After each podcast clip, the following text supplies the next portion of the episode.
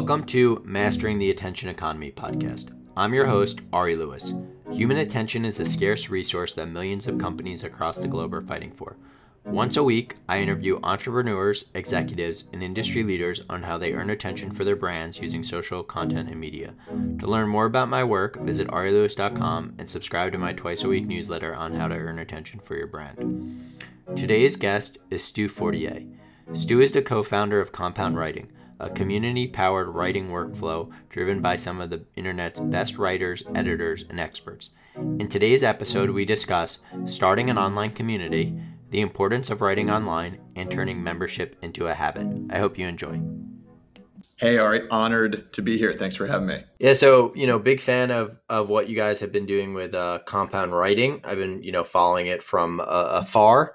Um, and you know, I wanted to spend today talking about what you're doing, building a community and, and building, you know, a writing community. But I think it would be appropriate to start with how you began writing online. And I was really interested in, in hearing more about the story. But you sort of created a uh, onion for the tech industry. So, you know, can you talk about um, your first foray into into writing and, and creating your first newsletter, which was, you know, essentially the uh, the onion for tech. Yes, this is a, a top secret project that uh, our, our, identities are rarely revealed. But um, maybe like three years ago or something, I had been a big fan of uh, the Hustle and what Sam Parr was doing, and actually got to know a lot of their team, and was generally just kind of amazed at the leverage that a great, high quality, engaged email list can create. Um, is I think now with Substack, the rise of Substack, people kind of realize this, but even just uh, you know two or three years ago, uh, I think people were deeply undervaluing email as one of the most kind of intimate, engaged channels. If you tweet something to 300 people, you're probably not going to get much of a response. If you send an email to 300 people, you are virtually guaranteed to get some sort of outcome. So, kind of one of the first experiments that I ran was like, okay, could I could I make just kind of a niche publication I just want to have fun with this. I don't really have any big ambitions of making it a business, but like what would be a fun newsletter that I would love to subscribe to? And maybe if you follow VC Brags on Twitter or like you're in the tech Twitter sphere, uh, there's just a completely unhealthy amount of uh, you know smugness and hype and whatever in the tech Twitter sphere. I actually think it's gotten much better with with people being called on it. But anyways, I kind of hit up a couple writer friends and was like, we should we should create the Onion for tech and make it a satirical, you know, weekly newsletter that just makes fun of tech news and makes fun of kind of tech memes. And we launched this. That we created a fictional CEO. You can go look him up on uh, on LinkedIn. He has a he has a profile, Carl Cantana, uh, who's this madman former entrepreneur who started this this media empire uh, that we called Tech Love. So anyways, once a week we sent out, it was like the hustle, but fake. We sent out satirical news stories and the engagement was amazing. People loved it. We ran all these user challenges. Like we, we realized that Gary Vee in all of his videos had the AirPods with wires in it. So we started a GoFundMe to buy him AirPod Pros, like or, you know the new AirPods, where he could actually cut the wire. And we literally had strangers on the internet donating five or ten dollars for this ridiculous gimmick. We became the lowest rated company on Glassdoor, which was another initiative we started. So, anyways, we just had a bunch of fun, grew it to like a few thousand kind of engaged subscribers. But that was my first foray into, uh, you know, seeing the power and kind of the fun, frankly, of creating and writing online. Hey, Stu, that was a great answer. Really love that. And, you know, obviously I, I, follow VC brags and sort of see some of the, the parody accounts of folks like Naval and, and whatnot. Um, so you know i think that's sort of a good segue into you know you started compound writing which is an online writing community. And i think what's really interesting about this is it's such a competitive space right? You think about writing there's tons of old school books about there about writing. You know there's there's tons of you know no offense to you more established writers out there as well right? You know you haven't written a new york times best-selling off uh, best-selling book or, or anything like that.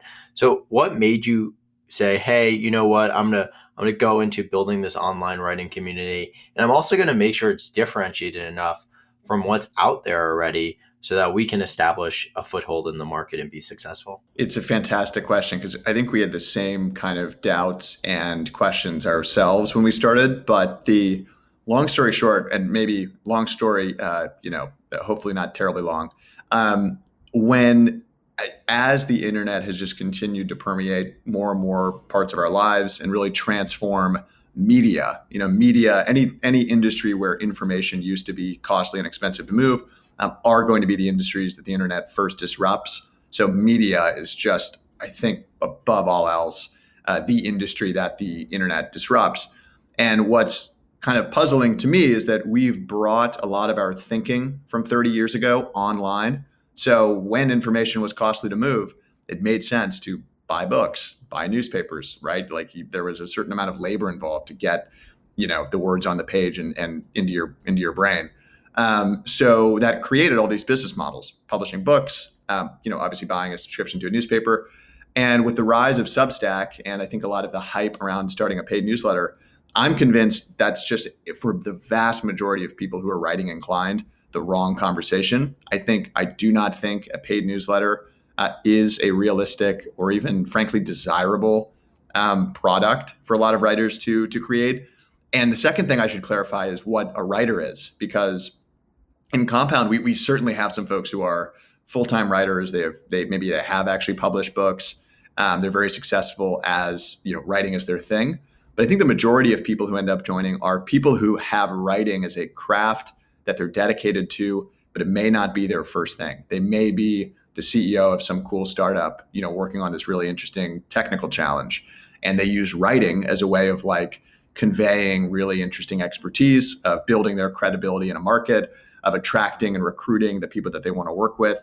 So they use writing as almost like this solid number two in their life. And it does require, you know, it does have to be very high up on your priority list but it doesn't necessarily have to be number one. It can be this critical skill as a knowledge worker that helps you be more effective in whatever else you're kind of doing. So that's the other point of clarification with kind of what a writer is, which to your point, um, I think it's like, yeah, why hasn't, you know, a James Clear type writer, you know, a fairly established, well-known person in our circles, you know, whereas his writing community, there might be a lot of reasons, might, might not just be his goal, you know, for lifestyle reasons, it's a lot of work to launch a community.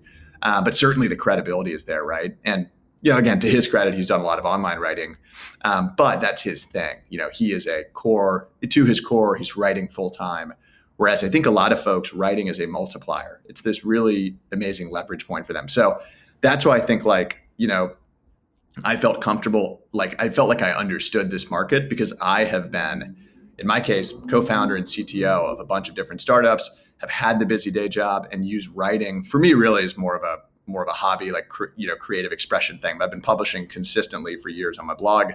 Um, and i think i just i i see the use case much more clearly uh, for people like me who maybe have the busy day job but also view writing as a craft that they want to keep investing in because it has these wonderful spillover effects into their career uh, and other things they do. So that to speak a little bit to the differenti- differentiation point that's kind of who we're targeting. And I think a lot of like the writing advice books and stuff that have been out there, uh, they're certainly still useful. And I think they're invaluable to anybody who's writing inclined. But I think they tend to skew towards people who really want to make it as a writer, want to get a book deal, want to be the New York Times bestseller list. Um, I think they're a little bit slated towards what I can, what I view a little bit as like old world publishing, though it, it certainly makes still a ton of sense in many contexts today but people who really want to do it full time. So that's maybe I'll, I'll, pause there, but that's um, that's kind of who we've built this thing for and how we kind of have positioned it to date uh, as we've you know started to grow. Yeah, that makes a lot of sense. Like one of my favorite books is, is Stephen King's On Writing, but like you know when reading it, it's not a book. First off, the book was published in 2000. You know, online writing wasn't really a thing. Um, yeah, you could write a blog, but it wasn't as simple as what it is today. And I think you know that makes a lot of sense is that you're sort of building this community for the next generation of writers. Um, i think uh, you know i guess a, a follow-up question to that is how important do you think for writing online is optimizing for writing online and thinking about audience development? You know you brought up um, someone like a james clear right? He's a writer and yes he's done a great job of building an audience but as course he's a writer. And i think one of the things that people don't understand about the Substack is is that you know all these journalists aren't entrepreneurs, they're not small business CEOs. They just want to focus on content creation and they're not thinking about audience development. is that something that goes hand in hand in your writing community? Because um, obviously, it sounds like many of your writers are, are thinking about not really just about writing, but writing in order to build an online community or an online audience? Yeah, it's a fantastic question. And you're absolutely right. It is the, I, I, don't know if it's necessarily the number one thing that our members are, you know, talking about, thinking about, at least peripherally becoming more aware of, you know, the importance of kind of intentional audience building. Um, but our angle is actually, it's not necessarily unique to us, but we certainly uh, have a somewhat strong opinion here that almost always when people have a challenge with growth, they probably have a challenging with positioning or quality. And that that's a far over simplistic statement because like there's absolutely very talented people who uh, if they put a little bit of more effort into audience building and like quote unquote marketing, um, they probably would be more successful. So it's certainly not like a blanket rule. But I think in general, what we've discovered, we actually host very often these distribution brainstorms with folks like Steph Smith from The Hustle, who just know she literally wrote the book on online distribution uh, this year. And as we kind of talk to her about specific growth or audience building challenges that a lot of our members have, really at the core we end up we end up realizing you know what this is actually just like a positioning problem. You know what are you trying to say that's unique and interesting? Uh, this is like a quality problem. You know i don't think what you've said has has quite reached its potential. Like i think if you wrote something that was really punchy you know that's how you end up on the front page of hacker news and get you know a nice influx of, of subscribers. So there's um it's there's definitely not like a one size fits all solution but at compound what we're really obsessed with is the quality piece. How do we solve the quality challenge? I loved a comment you made about a lot of these uh, journalists who are going to go launch their substack and substack to their credit i know is working on a lot of these periphery services but uh, one of the core things you get working in a writer's room uh, and working at a, at a, like say a news organization, for example, uh, are great editors. And not only that, but like are great peers who are who are, can give you constructive input on your work, and actually a lot of great stories, a lot of great writing certainly uh, is a result of peer collaboration and as a result of like getting input early and often in a piece of writing and like really frankly like at a deeper level the idea formation. And that i think is what most people publishing a substack lack. They're sitting there on Sunday. And God, I know this because this is what I've been doing for years. And you know, you've got a three hours to yourself, and like you've got a publish date, and you are sitting at the blank page, like, all right, time to ship my weekly newsletter. And you know, sometimes that that's fine. Like you do just have to crank stuff out. But to really write great stuff, we're convinced if you can write something that's great, you will get traction with kind of some reasonable level of, of marketing effort and audience building uh, effort the challenge is how do you write great stuff? So for us, that's why we built the community. We think it's there's no better way to accelerate you know the quality of your work and therefore the the speed at which you grow uh, than to write better stuff. And and the way you do that is by getting great peer feedback. So long. I don't even know if I answered your question, but long answer. No, that's a that's a great answer, and I I, I suffer from those same problems. I mean. Um, yeah, I've written probably 60,000 plus words online this year. And um, yeah, sometimes you just have those days where like you just don't want to publish and you just got to fight through it. And it, it, and it would, it would definitely help to have a team um, in order to do that. And I think there's so much that can be said about having people around you that sort of are motivating you to write. Um, you know, I guess on that, on that note, how, how do you ensure that there's sort of that collaborative effort within the community? I think that you know a lot of these courses or communities you know that's like one of the biggest issues is right creating a, a collaborative community and um, you know the other thing and i don't know if you've had this problem yet is you know and i know it's a bit different but i think of like hacker news where um, now they've grown so large they're yeah, there there's a very active community, but it's it's so vile in some regards, right? And I'm not saying that will happen to you guys, but also how do you think about not just creating a collaborative active community, but a collaborative active community that's that is positive and and constructive rather than just negative. What a what an amazing question because this is the I think fundamental like uh, uh, I don't know if advantage is the right word. That might be a little generous, but the the fundamental difference when people are having a conversation with the intention of producing an artifact of work uh, is very different than people kind of scoring points for their team in the comment section, like or you know on Twitter or whatever. Um, I think what we've discovered in Compound is that the reason anybody is interacting is to produce a piece of writing and like is to push forward an idea into a piece of writing. Now at a certain scale, there's there are always these risks of like people who just want to shoot the idea down and you know certainly there's still, there still could be some of these challenges. But for us we focus on doing the work. So like if you're in compound it's a workflow. We call it a community powered workflow. We don't even call it a community necessarily. And the whole point is like you submit a rough idea of the next thing you're thinking about writing about um, and other people help you improve the clarity of the idea to help you improve how you might be able to communicate it and the intention at every step of the way like the, the members kind of gain status by their contributions to your ideas. In the same way that like stack overflow rewards the best answers compound rewards the best editing and rewards the best like thought partnership.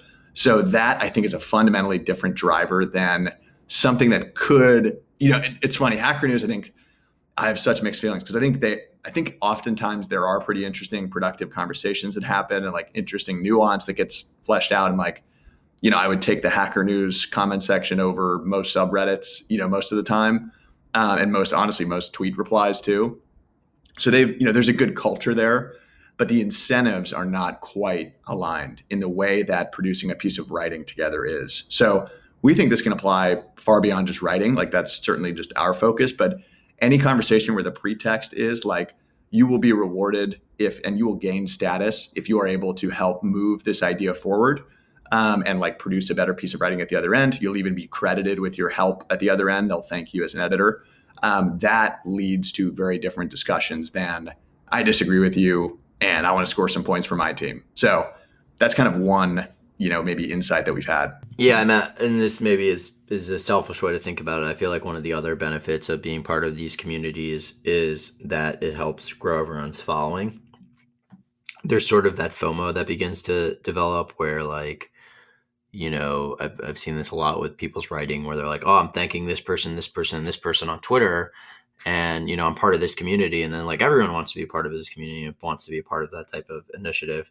So I, I feel like that's another thing that probably you know and maybe you guys realize this maybe not that that keeps people going because it helps them go like oh this is a way for me to grow my following is by doing this with others who i'm invested in them and they're they're invested in me. It's just a theory not sure if that's necessarily true or not. Yeah i do i definitely think there's some aspect of that and it's something we're we're thinking a lot about. Like i you know i certainly think um you know one plus one can equal three with with online writing. If you can kind of create some tight knit groups of folks who help each other out and shout each other out. You know, it certainly is can be a great way to get a nice little boost in your your audience um, and like your your general traction. Um, at the end of the day, to grow to any meaningful scale, though, obviously you do just have to produce great work. And um, the people, you know, in our little echo chambers on Twitter, you know, I'll see people get tagged repeatedly, and like I kind of know who knows who, and it's you know it's fun. I'll interact with them. I kind of know them. But if I wasn't in that like inner circle, I'm really just going to judge the work by the work. And like, I'm, if this person cannot produce interesting stuff, like, I'm just not going to follow them. Uh, I'm not going to read their stuff. Like, I'm just going to churn out. So there is this, like, I think it's a great way to find the motivation to maybe develop a habit. It can be a great way to maybe get some early traction on, on specifically on audience growth. But I think as a, as, from the writer's perspective, the only real way to win long term is by producing quality work consistently over a very long period of time. Um, you know, speaking in generalities here. And so it does taper off at a certain point of growth where, like, you know, to get the next 10,000 subscribers, frankly, they don't give a shit like who your friends are. Um, so that's one. The other thing with the contributing, the motivations of the contributor, that's a really fun one because I think you're totally right. Some folks, it may be very motivating because you'll get a shout out. You'll see your, your name in a big newsletter where you actually helped add some ideas and be constructive. But the the thing that I think we're trying to figure out, and we've already seen start to happen, is like, is there a world again somewhat similar to Stack Overflow? Maybe there's some similarities to Yelp here, where you kind of become a um, uh, you know local reviewer. I don't know the, the Yelp Elite or whatever. Um, you gain status by your contributions to the network, by the value people find. I think there's people who write Amazon reviews. You get some pleasure out of doing it, uh, but you you get you gain status as someone who uh, reliably contributes and adds value, and as a result, people kind of seek out your opinion more. You build a reputation on the quality of your thought contributions to to a piece, and that's a little. And actually, I think to some extent that happens on Twitter, right? You want to follow the most interesting thinkers. You know, I think Naval is has a big popular account. A because I think he has a lot of real world credibility, but B, yeah, he just tweets intriguing things, and like I routinely, if even if I don't agree with him, I there's clearly a level of clarity of thought that is like intriguing to follow. So you know, some sometimes that happens on Twitter. People rewarded for their quality of thought, but like, where do you get rewarded for your quality of contribution? Like, where, wh- yeah, where is there a is there a place and is there a way? Uh, where you can build status for um, the quality uh, and degree to which you can push ideas forward with other people and be constructive. And I think like that's actually will become a motivator for people. And we actually believe in investing in that, even though it's not necessarily super obvious yet, because it doesn't necessarily convert to more email subscribers right now. We think long term it could have big impacts on people's career, how they make relationships. They're just going to be sought out as a thoughtful person. So those are those are a few rambling thoughts. Again, hope hopefully I kind of answered your question. No, you definitely did. And one of the um, you know, a couple a couple thoughts on my end is, you know, I do think one of the interesting things about writing online is that like it makes you an expert without having to be the expert, and that you know you publish twenty thousand words about some niche topic. Even if you have no experience in it, people will just start thinking you're an expert through association. So, you know, talking about some of the things that you said definitely reminds me of that. Um, you know, a, a, question that I had though related to what you said is you talked about you know not necessarily following writing where like you read it and you churn off pretty quickly. How do you ensure that there's a good onboarding? Like maybe you see a writer come on and he's just like a bad writer and maybe bad is not the right word. He he he he hasn't uh, refined his writing well enough yet, or she hasn't refined her writing well enough yet you know what what do you do to make sure they stay motivated so that they continue to write? Because like i remember when i started writing and my first article was horrendous. Like i don't, I don't even know you can find it online anymore but it was really bad. And i kept writing and now like people tell me i'm a good writer. I don't actually know if i am but some people think i am. So like what do you do to make sure that you know that writing which like you personally think is bad that you're going hey like i see some promise like here's how you continue to stay motivated like how do you keep that person from from going? You get them to edit other people's stuff. And this is a really big mindset shift that i think is actually kind of hard to sell people on. But once we do they kind of never go back. It's like taking the red pill or whatever.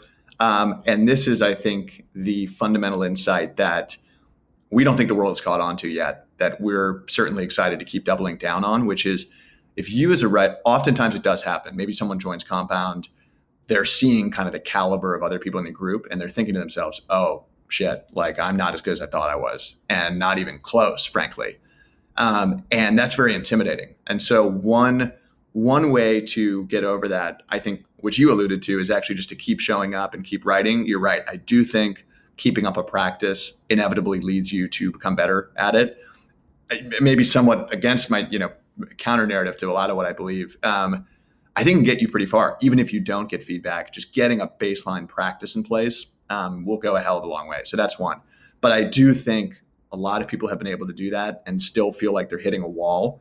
And this is where I think our core idea around, and this is just a, the core activity of the group, is like when you feel stuck, when you feel like how much more can you progress, go into another writer's draft, add your two cents, start to identify where things don't really make sense for you, where things lose a lot of momentum. Was the intro too long? Like leave a comment to tell them it felt a little long.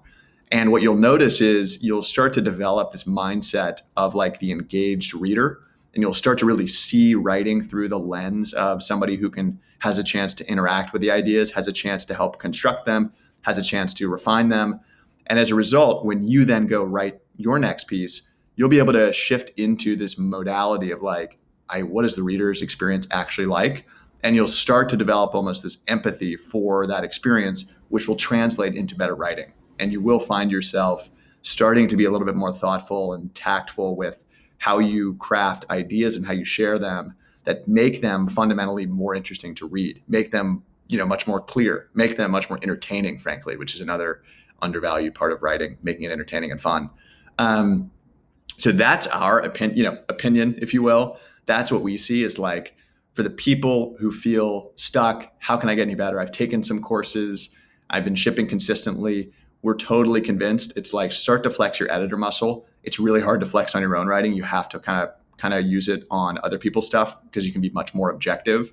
Um, you will start to immediately notice all the things that could be better about their writing that also could be better about your own. So that's one answer. Again, that's that's certainly our kind of slant on this on this problem.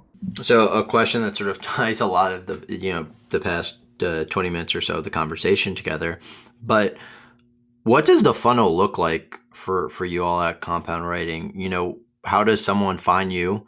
Um, how does someone decide like I'm going to join the free newsletter to I'm going to become a paid member to I make sure that they're onboarded correctly to making sure that they're retained correctly. You know, do you have a, a formal process? Is it more informal? I guess, you know, tying our whole conversation together, like what does that funnel, funnel look like from audience acquisition all the way to audience retention? Yeah, totally. We don't have, um, I don't think we've, we're, I think we're still in the stage to where we're figuring out what channels are most effective to attract the best writers and to find the best folks. Um, thankfully, by kind of being a very community oriented business and now kind of product, um, referrals have been great. We started off with some great folks in the group. They've referred other writers who are very talented, who have then referred, you know, one or two folks they know. So referrals have consistently been um, a very, you know, a, a wonderful um, source of new leads for us. The other thing has been just like kind of like cut and dry content marketing, to put it plainly, but but really trying to write about, you know, do interviews around the topics that we think are most common for uh, the folks who we want to attract. So it's again content marketing 101, but it was all kind of new to me. Um, but you know, we got together with a former editor from the New York Times who's also in the group, former managing editor at The Hustle, and we like put together a short, simple guide of like how to edit well and we I put that in a tweet like, hey, you know, DM me, retweet this or DM me if you want it, and it just exploded. I think that added like 200 250 people to our wait list just from that one tweet and that one piece of content. And it was just like a the bat signal for finding the right people. People who want an editing guide written by a former new york times editor that's who we want in compound most likely.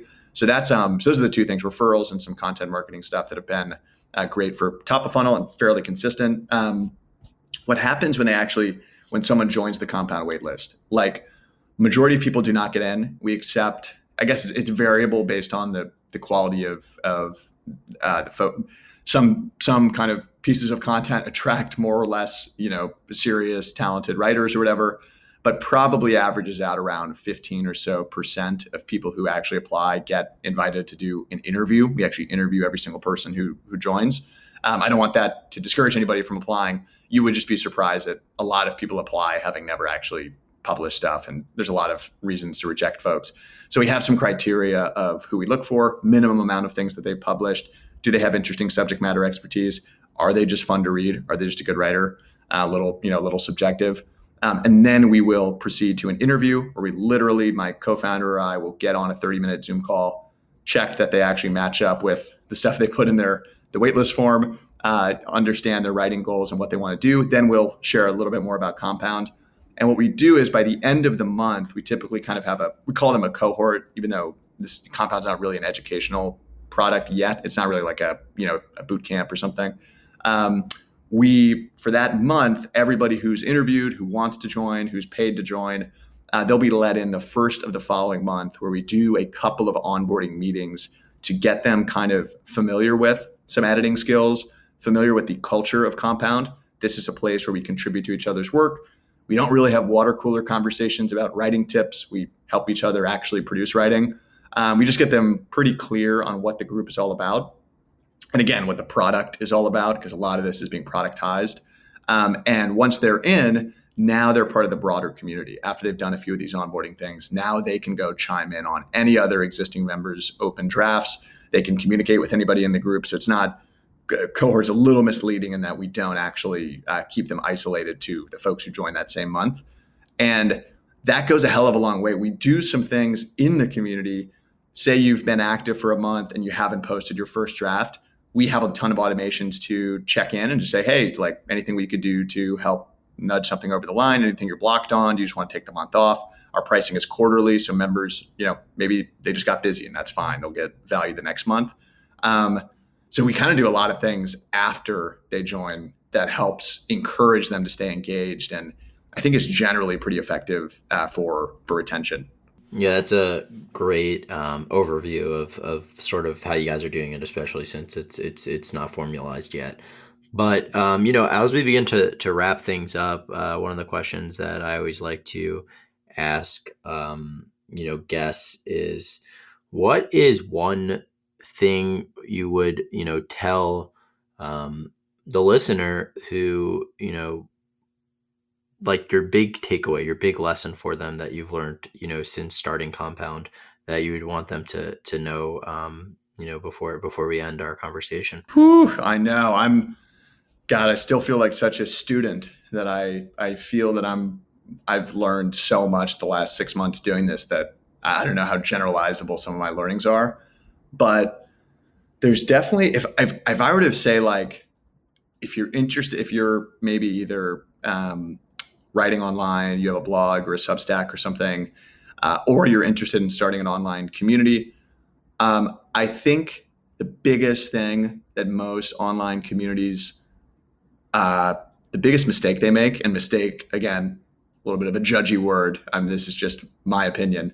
Um, is that they conflate a category like their niche. I'm making a community for podcasters, for example, uh, with a purpose. Why do those people actually come to your community? What is the utility of joining your group? Um, I'm convinced most of the crappy Slack groups that I've joined with, you know, fantastic people in them that I don't engage with uh, lack that second piece. I think you have to give people a clear reason to re-engage.